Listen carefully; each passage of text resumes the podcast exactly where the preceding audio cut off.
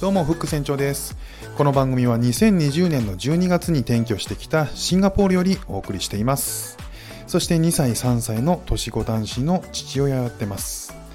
夫婦それぞれがやりたいことをし続けるために我が家では共働きかつ家事育児はもちろん夫婦が50-50のバランスで取り組んでおります。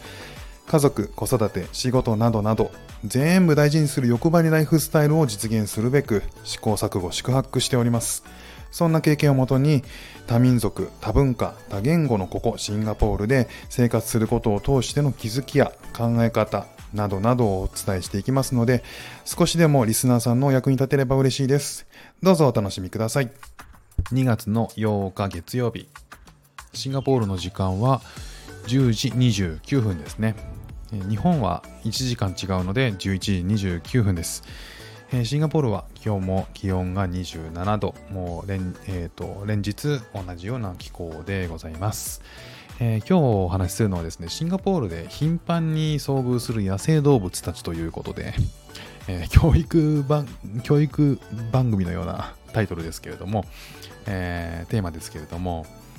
えシンガポールに来て割と早めに結構驚いたのが野生動物があの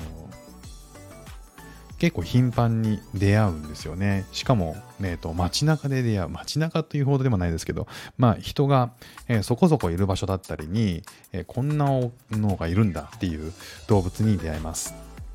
えー、ちっちゃいもので言うと、えー、ヤモリなんかは割と頻繁ですかね、えー、窓にいきなり張り付いてたりとか結構するんですね。えー、僕はそこまで頻繁には遭遇はこれはしてないんですけど、いろんな周りの人たちの話を聞くと、ヤモリは結構いるよと。で、まあ、ヤモリって、えー、何を食べてくれるんだっけ？えー、なんか、あの、虫を食べてくれるんですよね。だから、えー、ヤモリって意外といいんだよっていう話は聞きますね。で、ヤモリに、えー、からいきなり変わるんですけど、猿。猿はね、結構出るんですよね。前、あの、うちの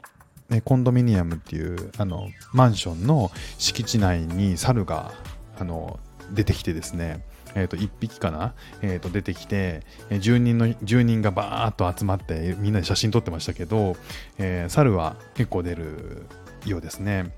で前、えー、とうちの裏に山があるんですけどそこに登って見晴らしがいいこう街がバーッと一望できるところがあるんですけどそこの、え、頂上に登った時に、え、フェンスのフェンスがこうあってそのフェンスというか、まあ、手あフェンスでいいのかな、えー、柵がありますと,、えーと、展望台みたいなとこだったんで、えーと、そこの上にですね、えー、茂みからガサガサガサって音がして何かと思ったら、えー、小猿かな、えー、がもう歩いてきてでそのその先端のところに立ってしばらく街を眺めるっていう。なんか黄昏てましたね。黄昏の猿。えー、猿はその時は写真撮りましたけど本当はなんかこう写真とかね、えー、写真猿を見ながら写真撮っちゃいけないらしいですね。なんかこう威嚇されてるって勘違いするのか、なんか襲ってくるらしいんですよ。だからこう目を合わせない方がいいってのは後々知りましてね、えー、無事でよかったなって思うんですけど、あの写真撮った後、あのしばらくあの僕と同じ空間を共にして、まあ本当に近くです。近くで、えー、5メートルも離れてなかったんじゃないかな。ね、しばらく僕もそこで、えーと、ぼーっと街見てたんですけど、まあ、猿も同じような感じでぼーっと見てましてうんしばらくね猿と同じあの同じ空間で同じ景色を見ることができたとで猿以外に一番やっぱり僕がびっくりしたのはオオトカゲが、えー、結構出ますねちょっと自然の多い公園とかに行くとあのー道路の脇の茂みからですねガサガサガサって音がしてなんだと思ったらオオトカゲ結構大きいですよ、えー、トカゲのもう大きくてワニのちっちゃいような感じですね。えー、それどのくらいだろうな。50センチぐらいあったかな。僕が見たのは5 60センチはありましたね。それがね結構ガサあの出てくるらしいんですね頻繁に。でまあもちろんみんな慣れてはいますけどそこそこ慣れてはいると思うんですけどやっぱり出たら出たであの写真の撮影会が始まっていろんな人がこうスマホでそのオオトカゲを撮りますけどオオトカゲは多分すごい慣れててまあ結構動じないんですよねしばらくそのいろんな人の撮影にあの付き合ってあげるような感じの まあ撮りたいんだったら撮っていけばいいじゃんみたいな、ま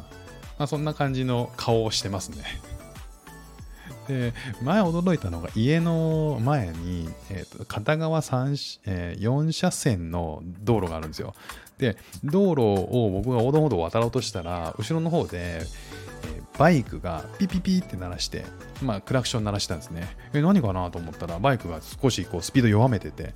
えー、下の方見たらね、えーと、オオトカゲがバババババって道を横切ってたんですよね。危ないなと思って。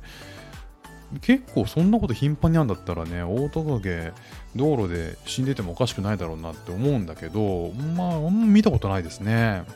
どうなんでしょう？シンガポール長い方は、えー、見るのかな？そういうそういうシーンにもねわかんないですけど。ただまあ僕が見たところでは、えー、最後渡りきるぐらいのとこだったんで、まあ、なんとか、えー、無事、え渡ったと、ね、横断歩道を渡ってほしいですけどね。ドライバーさんもヒヤヒヤしますよ。ね、なんでシンガポールは、えー、まあ、自然も多いのでもともとジャングルだった、えー、場所なんでジャングルというか、えー、生い茂って木が生い茂ってる場所だったんであのまだまだ、えそういった野生動物も育ち生きやすいしあの温暖な気候なんでで、まあ、そういうところで、え成長しやすい動物っていうのがねいるんだなっていうふうに感じました。これから他になんかもっと珍しい動物いるのかなってちょっとワクワクしながらね、えー、生活していきたいと思います。今日も聞いていただきましてありがとうございました。ではまた。